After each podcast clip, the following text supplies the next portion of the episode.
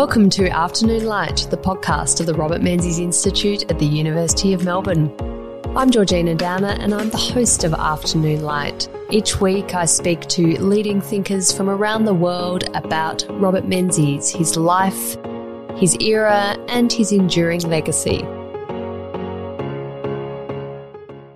Hello, and on today's episode of Afternoon Light, I am talking to Dr. Stephen Wilks, who is a research fellow and editor of the Australian Dictionary of Biography and the Dictionary of the House of Representatives project. Wonderful to have you here, Stephen, in the Robert Menzies Institute at the University of Melbourne.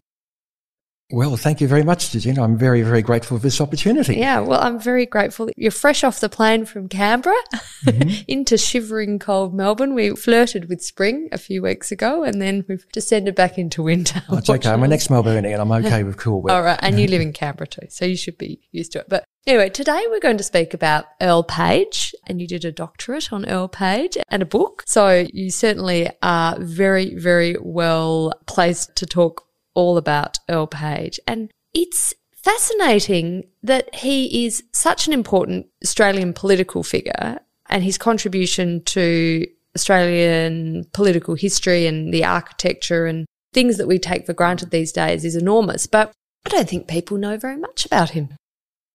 No, he's tended to drop out of history. There are certain reasons for that, I believe. One is that he tends to be underrated as an ideas man. His ideas were legion and they drove him, and I can elaborate on those shortly.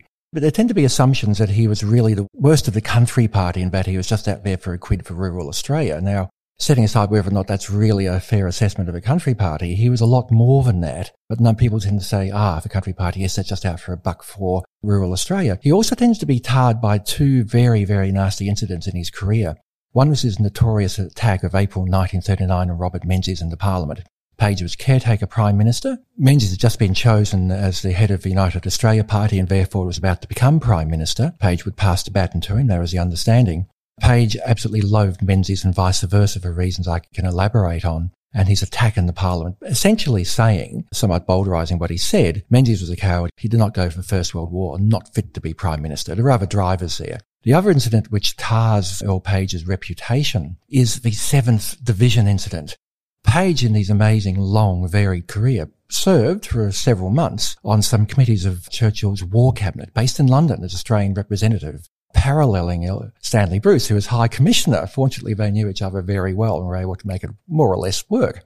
The issue was whether the 7th Division returning from the Middle East should go on to Australia or wherever, or perhaps to Java, or should it be diverted to Burma, which Churchill and Roosevelt favoured. Burma seemed to be falling. There was concern about the supply routes into China. The Australian government wanted them back, or at least where they wanted them to be, to Java or Australia. There was some consideration still being given to that. And Page went along with Churchill now, he was supposed to be representing the Australian government, but Earl Page being Earl Page, everything was going to be ultimately his agenda. He gave Churchill the impression that once Canberra saw the full case from London for their going to Burma and not going to Australia, they will probably agree. So he was involved in Churchill's decision to turn, get the convoy ready to be turned around and headed north to Burma.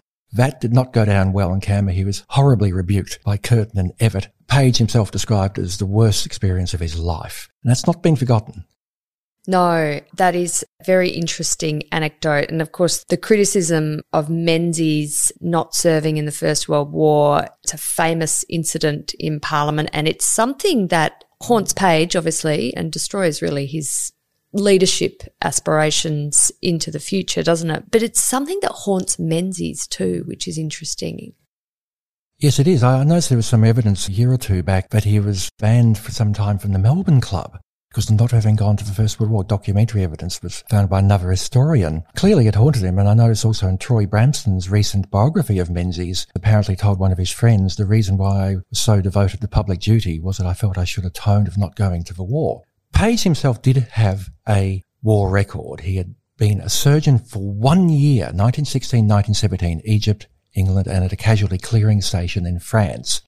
He came back early from the war, back to his hometown of Grafton in northeastern New South Wales. That wasn't that unusual, as a lot of the doctors were rotated in and out. If you could find someone to take your position off overseas, you're usually allowed back. And he certainly uh, pushed his pal Neville Howse, who's commanding the Australian Medical Forces, Can I go back now? So, okay, he served for a year. That's, that's not too bad. And there wasn't too much criticism when he got back of having only been a year. It was, as I said, not uncommon for doctors to move in and out of military service during the war. That said, his relationship with Menzies was, as we all know, awful. A number of reasons for that. They were very different people. Rural, provincial city-based doctor, not really a farmer at the time, more of a small town surgeon. Totally different legal background, city background, mixed city regional background for Menzies. Menzies had some baggage, I suspect, from uh, the 1920s when he was in Victorian politics in the early 30s. The relationship between the urban-based conservatives and the Country Party was extremely poor in Victoria. In many yes, respects, the Country Party was closer to Labor for many years.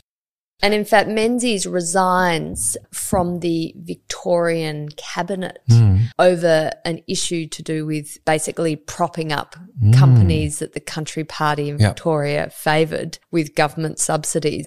His yep. concerns about vested interests, general rural vested interests, goes back yeah. to quite early in Menzies' political career. And he did career. have a history yes. of uh, resigning on principle over certain big yes. policy issues. Now, that also links into the notorious Page speech as we know, he resigned over national insurance issue from Joe Lyons' cabinet. Means he said, I've made a commitment to my electors. Right, I'm out. If you're not going to do it, I can't, in good grace, consciousness, stay in this cabinet.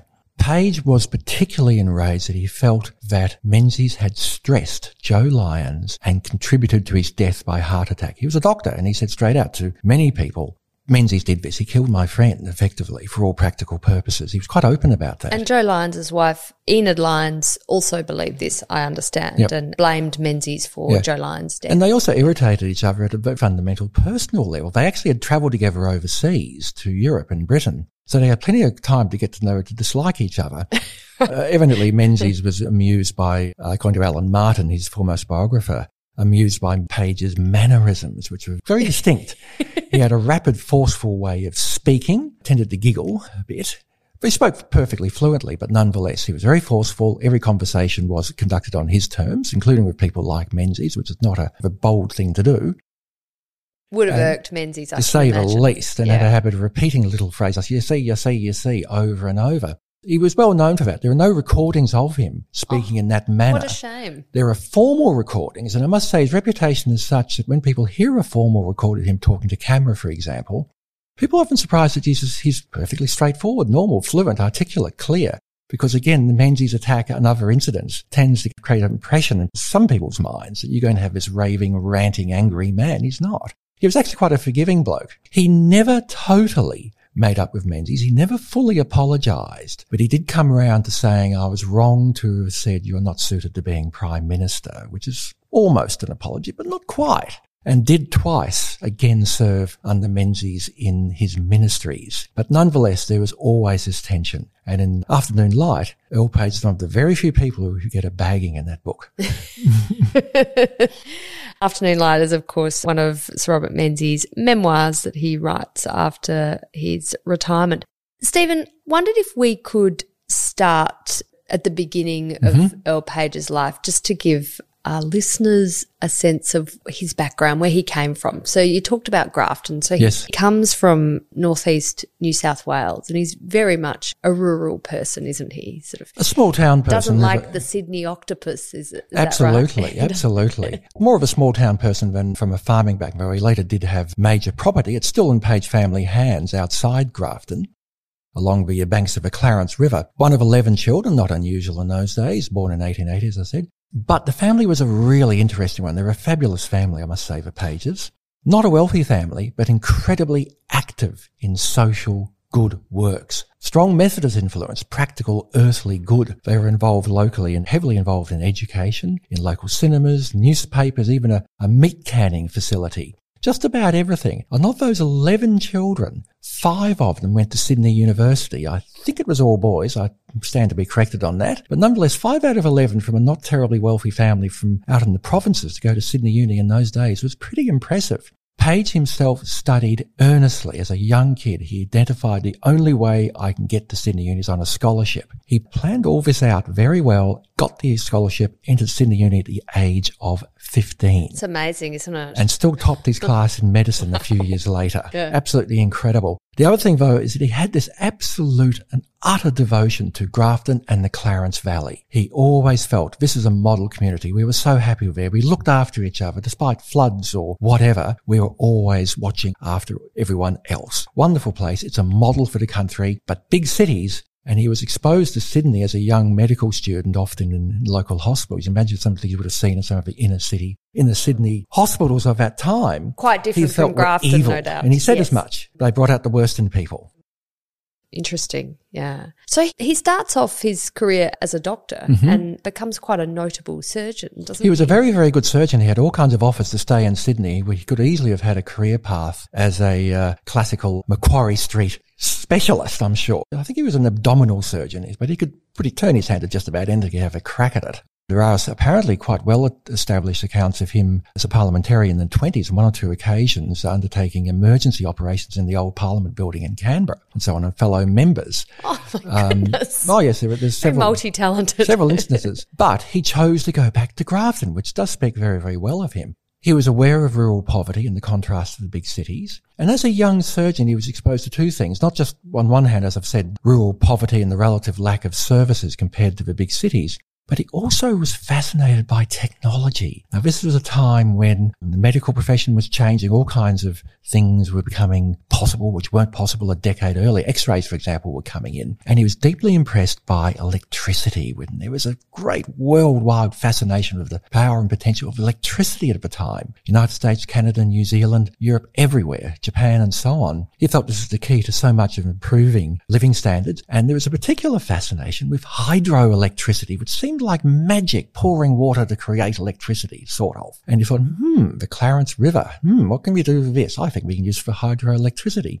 He set up his own little private hospital, Clarence House. It's still there in South Grafton, on the south side of the Clarence River from the main part of Grafton. Private facility and installed all kinds of x-ray machines, set up his own little ambulance service and so on. But wrote many times, often he would be tearing off into the countryside, trying to get someone before they died and often was too late. He never forgot that. Yeah. He didn't romanticize about rural life. But this interest in hydroelectricity becomes quite a, I mean, it's a long standing passion and he's driving this throughout Mm-hmm. his career, isn't he? And he eventually does get his, he gets some, his dam in the Clarence River, doesn't he? And Sort of. He had one real success on the hydroelectricity, or one major one. That was uh, damming the Nymboida River. in Boyder, part of right. the uh, wider Clarence network Yeah. and so on in the early 20s. He worked through local government to get that set up. Still there, I understand, still going, I believe. But he wanted to dam the Clarence at a place called the Gorge, well inland from its outlet.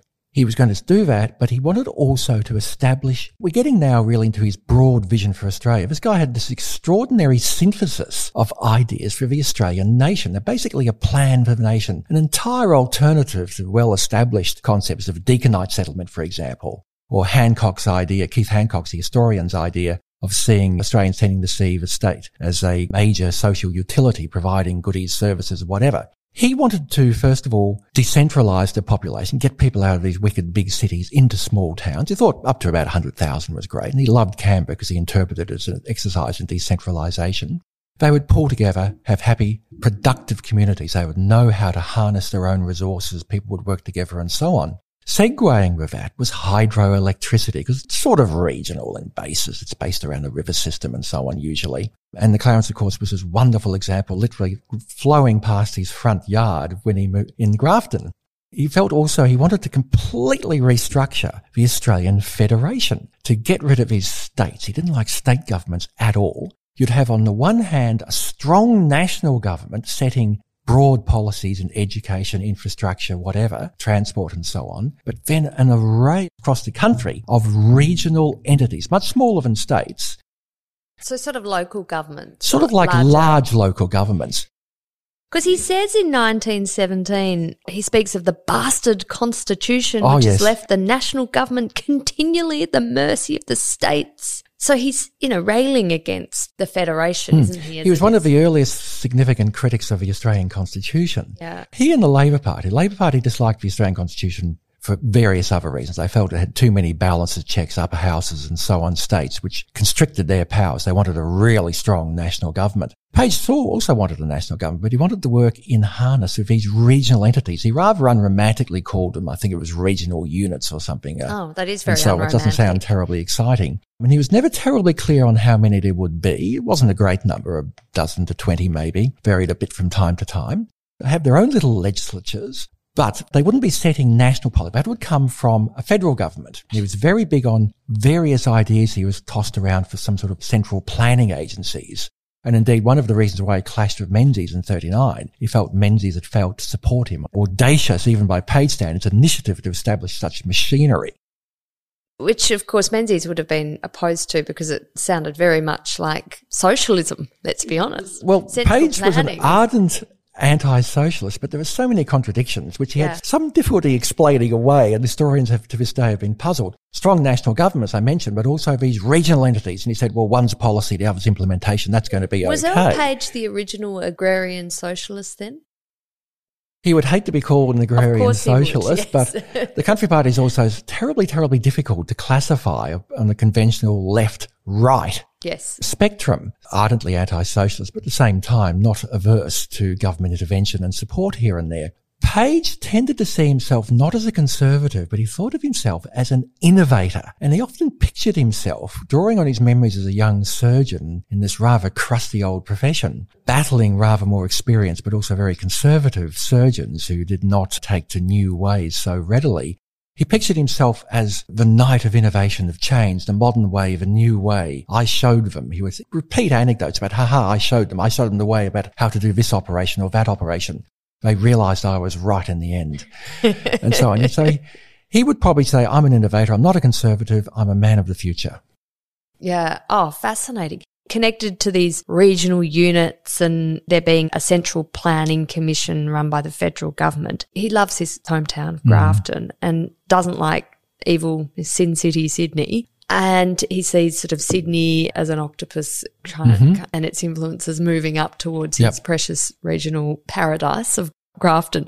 He tries to push this new state movement, doesn't he? Oh, where, yes. where, where sort of regional New South Wales would be a separate state from Sydney? Well, or, new states. Where do I start?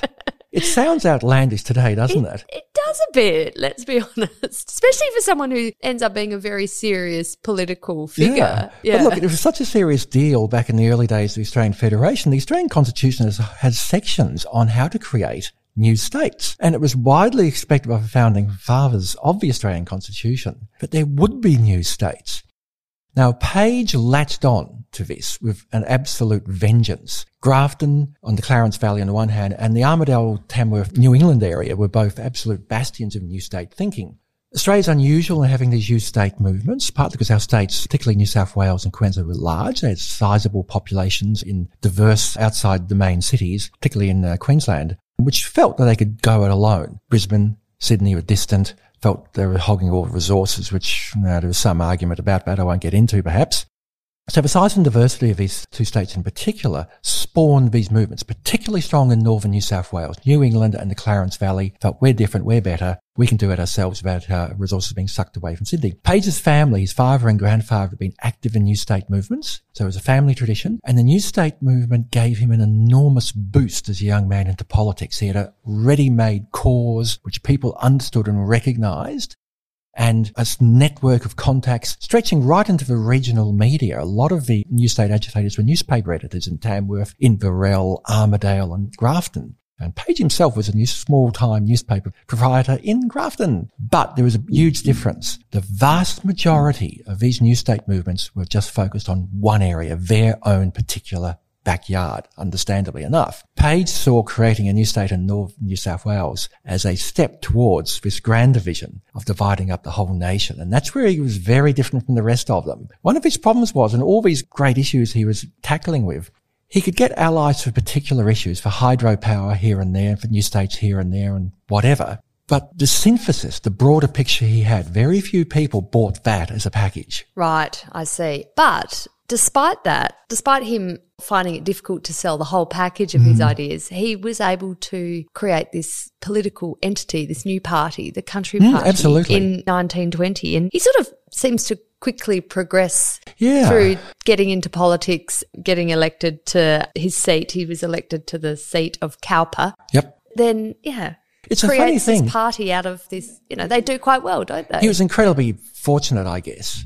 I mean, look, he's one of the great, and I mean this nicely, one of the great eccentrics of Australian politics. And the vast majority of these somewhat borderline figures, often very worthy, important people, Barry Jones, John Hyde, for example, very constructive people, they usually don't land and stay at the centre of power. Page was briefly Prime Minister. He was a treasurer for years. he was deputy PM for years. and this- Incredible. This, is definitely a trivial pursuit question. Yep. He's our 11th Prime Minister. He was Prime Minister for just 20 days from the 7th of April 1939, which have been just after Joe Lyons died, until Menzies takes over as leader of the United Australia Party on the 26th of April mm-hmm. 1939. So for 20 very short days, not even three weeks, he was And Prime Minister. another good such question is who are the three longest serving Australian federal parliamentarians? Page weighs in at number three. Is that right? Number one is pretty well known as Billy Hughes. Number two does surprise a number of people. That was Philip Ruddock. Oh, I was going to say he should be up there. He was father of the house for a very long time. but that, yes, no, I mean, this is fast forwarding to the end of Page's life, but there's a curious story when Page finally loses his seat, Yes. isn't there? Yes, he held the seat from 1919 up to 1961. And in the big swing in 1961, he lost it. Now he was dying of cancer and he apparently, opinions vary on this. Most people feel that he did not know he had lost the seat when he died. One or two family members have suggested he probably had guessed. The person who won the seat, and I'm sorry for the Labor Party, I'm sorry, I can't recall his name. He was a oncer, as it turned out. Knew Page very well. One verse story, which may or not be verifiable, is that he was delivered as a child. He was born to Page as a doctor, possibly, possibly not. I, I wouldn't bet the uh, house on that. So he held that seat for so long. He had a tremendous solid power base. The Pages were an extremely well-known popular family in that area. That's one of part of the explanation why this unusual man rose so quickly. But the real thing was that he rode the rise of a country party. Right around the world, particularly in countries of new settlement, as they're sometimes somewhat unfashionably now called, Canada, Australia, New Zealand, United States, and also Scandinavia, these rural protest parties, various reasons, emerged. Most of them died out or amalgamated with more mainstream conservative parties. The Australian Country Party was different. Page was one of its founders, not the only one. He wasn't the first leader of the Country Party. Was a Tasmanian called William McWilliams was the first one as a stopgap interim. Well, you can do the job. You've been a parliamentarian before. A number of rural independents endorsed by various farmers associations. After the 1919 election, caucused together, 11 of them said, well, we'll call ourselves the Country Party. What about that as a name? And went from there and eventually evolved into a conventional political party. But the big thing for Page, not only did you have this new party rising and starting to move towards establishing the balance of power, but they were very open. They didn't really know what their views or opinions were. And they were so flexible and so accommodating, so broad. A guy with a pretty distinctive, I must say, individual set of ideas was able to survive and function in that early on and become its second and first long-term leader. In a more established Labor Party or Nationalist Party it had at the time, he really would have been told, Earl, just read the platform, sit down and shut up. and he became leader from 21 to 39. Well, I guess the fact that it was a new party and they weren't really certain about what they stood for was to his benefit. Absolutely. Yeah. But all that, but that said, over time he drifted away from the mainstream. One of the ironies of the Country Party was so successful in the 20s, 30s, later on in getting resources and getting recognition in the political system for rural and regional Australia. It tended to conventionalise itself and became part of the mainstream itself. When they first came into Australian political history in the early 1920s, the Country Party thought they weren't really politicians. We're different. We're better. We're great. We're Sounds non-political. familiar, Stephen. And this idea is still floating Yes. around, I think, in the Nationals. It's, I've heard one or two National Party figures say, you'll never be Prime Minister in this outfit, but we don't care. We're above that. that meant as Country Party became more mainstream, more established and conventional, there was less and less room for Page's more way out there ideas. He became a bit of an outsider, even as leader. Like Jack McEwen said when he came into politics, I, federal politics, I think it was 34. Page already then was very distant from the rest of the country party and was not popular. And he still survived for several more years. In those days, uh, knocking off leaders was a pretty difficult and rare thing. Yeah, that's absolutely fascinating. I wondered, Stephen, if we could talk about the founding of the coalition mm-hmm. Oh, yes. in 1923, because this is also a very key part of Page's story. Absolutely. I mean, the coalition, the, the alliance between the Country Party as it then was and the Nationalists as the precursor to the Liberal Party is 99 years old, yep. isn't it? I mean, it's ebbed and flowed, obviously. It's a wonder. It's an astonishing thing. History. Absolutely. Yeah. Look, in Earl Page's uh, personal papers, most of which are in the National Library in Canberra, sitting there innocently in one of the boxes is the handwritten first coalition agreement in Stanley Bruce's rather spindly, hard to read handwriting, reproduced in a history of the party by one of the party's historians, a guy called Ulrich Ellis, great admirer of Page. It really should be in a museum somewhere. It sets out the negotiations. Essentially what happened, you had the rise of these rural parties. At the 1922 election, the Country Party finally seized the balance of power. Didn't like Billy Hughes. He was a former Socialist Labor Party fellow who switched sides over the conscription issue. They felt they disliked him personally, felt he was blowing a lot of money on all kinds of socialistic projects, as they would have put it. Got rid of him, brought in the stately patrician, Stanley Bruce, as his replacement. Page and Stanley Bruce get on very well. They get on they? pretty well. Yeah. Long story there. Just to go back a step though. There was a huge debate in the early country party, which went on for years, particularly at state level. Should we stay outside former politics or politics or form a coalition? An early coalition actually popped up in Western Australia. There were some state country parties floating around early on in, uh, I think, 1917. So Page wasn't the absolute pioneer of a coalition between rural and urban conservatives, but he fought hard railroaded the rest of his federal party and said, we're going to go for this coalition. I'll tell you all about it later. in almost as many words, he apologised afterwards for the, the favourite circumstances were such that I really couldn't consult her as fully as I would have liked with you. Went and saw Bruce here in Melbourne, his flat in South Yarra, and they just nutted it out pretty readily. Once Billy Hughes had said, all right, I'll go, they were, it was easy for Bruce and Page to get that handwritten agreement out of four, four mentioned handwritten document in the Page papers in the National Library. Now, that said, they're a, a really odd couple. the patrician, urban, very polite, very formal Stanley Bruce, very calm sort of fellow by all accounts. And the rather energetic, almost erratic Earl Page with his rural background. They complemented each other. That's one good thing. Their economic views were sufficiently compatible for them to work. They were both keen on the development of Australia, or developmentalism, as it's sometimes called. It's a little word I've seized upon. Bruce was more conventional, foreign investment, migration, a very rational, cautious approach to tariffs and so on, a more, and a great efficient man on efficiency. He wanted efficiency in government. He was channeling to some extent a lot of his business precepts. He was one of the few business people to be Australian Prime Minister. Turnbull was one of the few others, almost the only other. Whereas Page was in, okay, he was into development, he's into efficiency, but again, you had all these add-ons of the planning and the hydroelectricity, the new states, of regionalism, which Bruce only somewhat bought. Now, it's pretty clear that whilst they worked together fairly well, Page thought more of Bruce than Bruce thought of Page. In some of his private comments, he said, yes, we worked okay. I had to tell him to shut up sometimes and cool down and what on earth are you raving about? But he sometimes came up with brilliant ideas. He was not happy with the attack on Menzies at all. Bruce was more personally and simpatico with Robert Menzies, not surprisingly. And rather bizarrely, in 1939, after Joe Lyons' death, Page attempted to induce Bruce to come back and again become Prime Minister. He was living in London at the time, which Bruce dilly dallied over and effectively said no, or imposed impossible conditions, which were an effective no.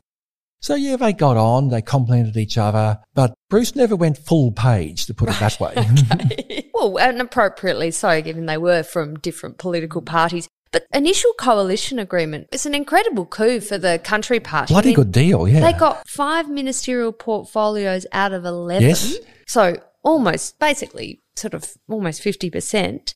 Was Page to be called Deputy Prime Minister, and the new government would be called the Bruce Page. That's right. The ministry. name was terribly important. Bruce was pretty, I would say blasé, but I think he just made a judgment that he really could still run the show. And there were claims many years later, usually by people who were not directly involved in these events. This government, it looks like it was really being run by Page. I don't think that was the case. Bruce was a fellow who said, look, I really don't care who gets the personal credit for these initiatives in my government. If Page wants to take it all right, although he did occasionally want to privately complain, but a seasoned observer like George Pearce said, no, no, no, Bruce was clearly always ultimately in charge. And there's quite a lot of evidence in the Page papers. There's letters from Bruce saying, Earl, I'm going overseas. This is, I want you to definitely to get covered and sorted out whilst I'm away. I'll be coming back and I'll be checking rather more politely worded, but clearly the, the uh, sort of uh, correspondence of a man who is ultimately in charge. Okay, called the Bruce Page government. Bruce was number one. Page number two, and technically he did not adopt the title of Deputy Prime Minister, but that's effectively what he was. And of course, Treasurer. And he greatly expanded on the role of Treasurer. It was his platform to stick his nose into pretty well anything. And as treasurer, of course, he was sort of slightly able to get his own back with the states, wasn't he? Through the creation of tied grants. yes, absolutely. Tied grants. Well, isn't so that a, finally controlling those states? Isn't that a little uh, can of worms? Tied grants. Oh, this is quite a story we know tied grants now. I mean, yeah. obviously they're a key part of the Commonwealth sort of funding activities, yeah. but this was the beginning of the tied it grants. It was. He wasn't Earl quite Pages. the very first one. Apparently Billy Hughes and possibly others did apply a very few tied grants, but it was Page who systematized them for the purposes of building rural roads. And as a doctor, he was very aware of the importance of rural roads to get out the patients quickly. So he and Bruce went along and after some high court challenges, which they won, produced these schemes. And Menzies apparently was appeared as counsel That's for right. Victoria. That's right. He's, one of, he's part of the Victorian legal the, team saying, no way, guys. Yeah, to the use of Section yeah. 96 of the Constitution. And it wasn't really the intention of Section 96. What it appears that when they referred to the Commonwealth being able to provide financial assistance to states on whatever terms it sees fit, not, not quite the exact wording, but close enough, they probably were referring to repayment conditions and so on. But it was interpreted by the High Court very literally to be, well, in usage you can specify as well. And of course we still have them now. Now at the top, for many, many years they were used rather sparingly for very targeted purposes, roads, higher education famously. But under Whitlam and other subsequent governments, they started being applied to pretty well bloody anything the Commonwealth wanted to do. So hence you have Commonwealth funding of car parks. Yes. In Australia's cities and so on. CCTV. yes. Netball clubs. Yes.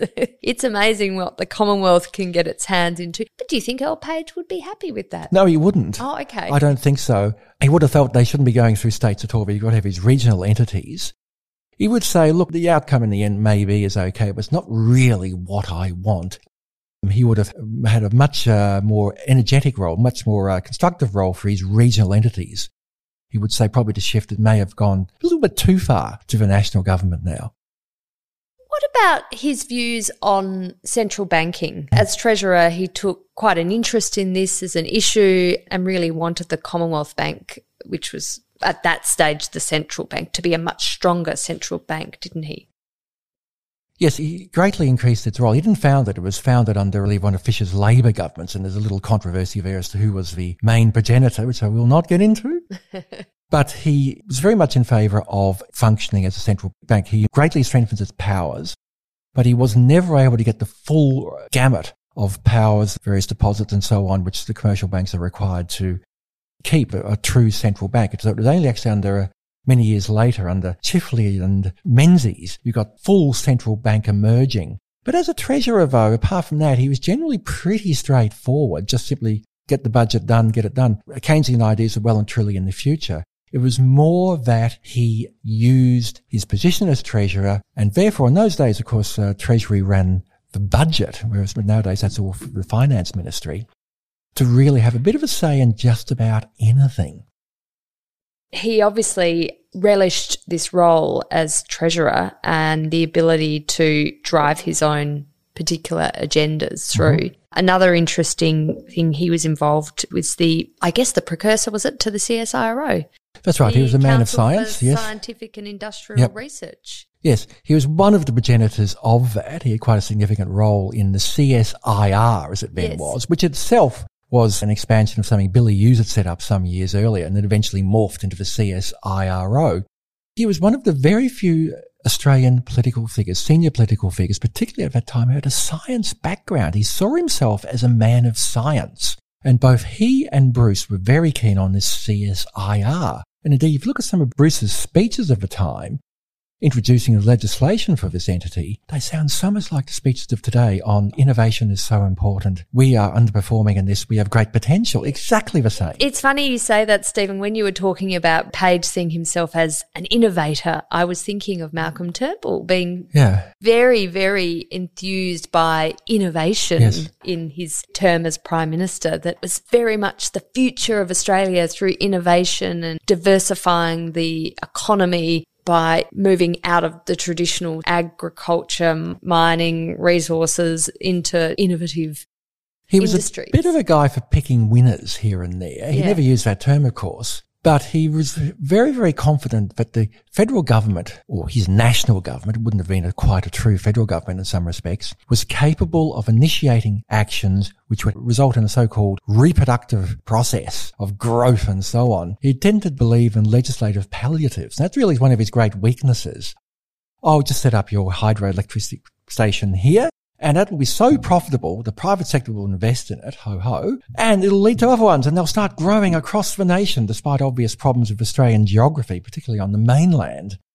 He also, the Country Party was extremely hostile to tariff protection and manufacturing as one of their great causes. Page shared that, but he was okay with a limited range of scientifically assessed tariffs. It was a term that's sometimes used by him and Bruce, which would nurture infant industries based on Australian resources where we're likely to be efficient. So he was a little bit inclined to innovation, therefore picking winners thing, which is, I must say, I think one of the great failures of Australian history. He had an interesting set of views on tariffs, didn't he, Stephen? So he was initially quite opposed to them because they were being put on manufactured items coming into Australia that farmers needed. And of course, that drove up the prices of these pieces of farm equipment for the regional communities. But he came around to tariffs, didn't he? And then saw them and marketing schemes and the like, and saw these actually as very useful tools for developing Australia's agricultural industry. Yes, he tended to come around to them, but in a qualified Pagian manner. So as I was saying, he was okay with tariffs provided they were carefully thought out and applied to certain industries. And that created quite a bit of a tension, a bit of tension with a lot of his country party colleagues. It was one of the great crusades of the early country parties. No tariffs, no tariffs. They're exploiting the farmers. Their agricultural machinery is uh, costly because we're just trying to protect hopeless little industries in the big cities. But he and Bruce were okay with it. They were always looking at planning agencies, and Bruce shared some of his interest in rather light form of indicative planning, which would nurture selected industries. Page felt he'd do it in a particular way. He was not absolutely hot to trot on the so-called orderly marketing programs, a wide array of complex programs in the 20s and later to support rural production and so on. They took all kinds of different forms and they were not particular, pure and unique to the country party either. He was okay with them, but he didn't really see them as central to his world view. He interpreted some of these schemes as being a good way of balancing out the economy by improving rural demand for urban products and creating some sort of economic perpetual motion machine. He gave a couple of speeches along those lines. But both he and Bruce tried to put these sorts of programs on a non-political level. They established an outfit called a Development and Migration Commission, an extraordinary body in the 1920s, headed by mostly business figures, a guy called Herbert Gepp in particular from the refining industry, quite a big figure. And this DMC, as it was known, was established by them to try and elevate development policy beyond mere politics. It would assess a lot of projects, particularly those linked into programs for British migration, bringing migrants out as basically as, as work, land and urban workers. And it also had an extraordinary wide brief to stick its nose into just about anything. They did an assessment, for example, of the Tasmanian economy. So what are we going to do with Tasmania? okay. And all kinds of things. It was abolished by Scullin's government, which was anti-migration. It said, what's the point of having this commission? We're not, we're not having migration in these economic circumstances of the early 30s. Bruce wrote privately to Page later, my greatest regret after losing the prime ministership is the abolition of what he called my development and migration commission. They were absolutely mortified. And in the end, in the late 30s, harking back to his attempt to revive planning, it was the DMC, which was Page's guiding spirit, when in 39 he tried to establish a more powerful machinery and was one of his gripes of Robert Menzies. Ah, right. and this was when he was Commerce Minister, was it? That's right. He was Commerce Joe Minister and briefly yes. Health Minister under Yes. Joe Lyons. Yeah. This gets really interesting, I got to say. When I first started researching him, by incredible good luck, the first folder I popped open from his papers was the story of the National Council, his planning entity. Basically, as Lyons began to physically fail and as he started to lose heart and wanted to get out of politics, but he was still stuck with being PM, Page became more and more assertive. Now, he absolutely adored Joe Lyons as a person, hence his anger when he developed the idea that Menzies stressing Page had contributed to his death. But Page basically seized the controls of the federal government and he was always on the lookout for a cause which could justify one of his particular pet projects. Thought, haha, war is looming. We need a big body which will gear up the Australian civil economy for a war effort. But he actually wrote privately to Bruce and said, threat of war gives me a basis of putting these ideas of mine on a basis the public will empathize with. So there was a little bit of underhand going on there. And he basically railroaded poor old Joe Lyons, who was sick back at his home in Tasmania, and said, I'm calling a Premier's Conference, or adding on uh, to an uh, established Premier Conference, a secondary meeting of all the Premiers, and I'm going to establish this planning entity. Most of the Premiers, when they got to the chamber of the House of Reps, where it was held in uh, the first meeting in November 38, with Menzies very reluctantly helping to preside over affairs there, just basically said, what? What are you talking about? Page wanted to set up a national council, as he called it, mostly headed by business leaders. He was actually very sympathetic over a lot of senior business figures. He tended to seek their support and approval, which is not always reciprocated. They would be running this thing. He was very fuzzy as to how it was going to work. Some vague ideas about targeted tariffs, infrastructure, freight subsidies and whatever. Most of the premiers just sat there slack mouthed and just said, Oh God. One exception though, Bertram Stevens from New South Wales, a really unusual man. Yes. The successor from another party to Jack Lang. He was the Yeah. guy appointed caretaker premier when Lang was sacked and later became premier in a more substantive manner. He was quite interested and he was actually criticised by many of his colleagues in the old UAP for being too close to country party interests. One reason why he lost the premiership eventually. He said, yeah, great idea. Hot stuff. He himself was interested in planning and hydroelectricity and toured hydroelectricity projects in Europe. Second meeting, okay, so it basically fell over. Page did a bit of rejigging, gave the state a slightly bigger role in this aforesaid National Council. It was Would actually begrudgingly. begrudgingly. It was actually nominally established, but never did a thing. In March 39, it was created. Had one brief meeting and then just flopped over and died. Right. and obviously, very soon after that, then Menzies becomes Prime Minister, and no doubt the idea Yep. is completely and utterly kiboshed. Now, Stephen, let's fast forward to the election of Menzies in 1949. Mm-hmm. So Menzies becomes Prime Minister the second time. So Menzies appoints Page as his health minister, mm-hmm. and he's health minister for quite some years. It's until that- 56. 56, so Yep. for seven years or almost seven years. So a long-standing health minister, and he's known as the father of health insurance in Australia. Mm-hmm. So his contribution to health policy in Australia, free medicines, there's a number of you can thank Earl Page for medical services to the poor and increasing Commonwealth grants to hospitals. Those things are due to Earl Page. The fact that Menzies appoints someone who he really loathes, does that indicate they had a reconciliation at all? No, I wouldn't call it a reconciliation. I was thinking it was more a begrudging acceptance. Well, you exist. I'm going to have to do something with you. Yeah, yeah. And so on. He actually brought him back into his cabinet in 1940, around about the time he almost lost the 1940 election as Minister for Commerce. And there was various friendly comments being made by Page. Oh, you really, I realise now you are a great leader, etc., etc. At one stage, he even offered uh, Menzies some rather gratuitous medical advice uh, about how to handle stress and so Oh, on. right. So I'm Not sure, lose weight. I'm sure Robert uh, Menzies uh, was absolutely delighted by. yes, I'm sure he really appreciated it. Just before um, Page chuffed off to London, what I mentioned earlier about going off one of Churchill's war cabinet committees, or a couple of, more than one of them. 49, what happened was that the Chifley government basically tried to set up a national health service modelled on Clement Attlee's national health service in Britain. So it was almost a nationalisation of the medical profession. They were vigorously opposed over this. It was a complicated matter, but basically they were having real trouble getting it up, getting it through Parliament, getting the legislation and so on. And it still wasn't up and running come the 1949 election. I think it was recognised by Menzies that Page had the skills and credibility with the medical profession. He also had a track record himself as a young doctor being involved in some of the battles earlier in the century between the medical profession and friendly societies, which are very big in their day with salaried doctors they were using and all kinds of things. A very complex debate. But he had been involved in that, so he was trusted by the mainstream medical profession he brilliantly, highly successfully negotiated a settlement with the medical profession, basically to set up what was a very distant forerunner of Medicare, essentially recognizing and enshrining private medical insurance subsidized by the Commonwealth through subsidization of claims being made for treatment but with add-ons of means tested free medical services and some certain selected free pharmaceuticals, Commonwealth funding of hospitals and so on.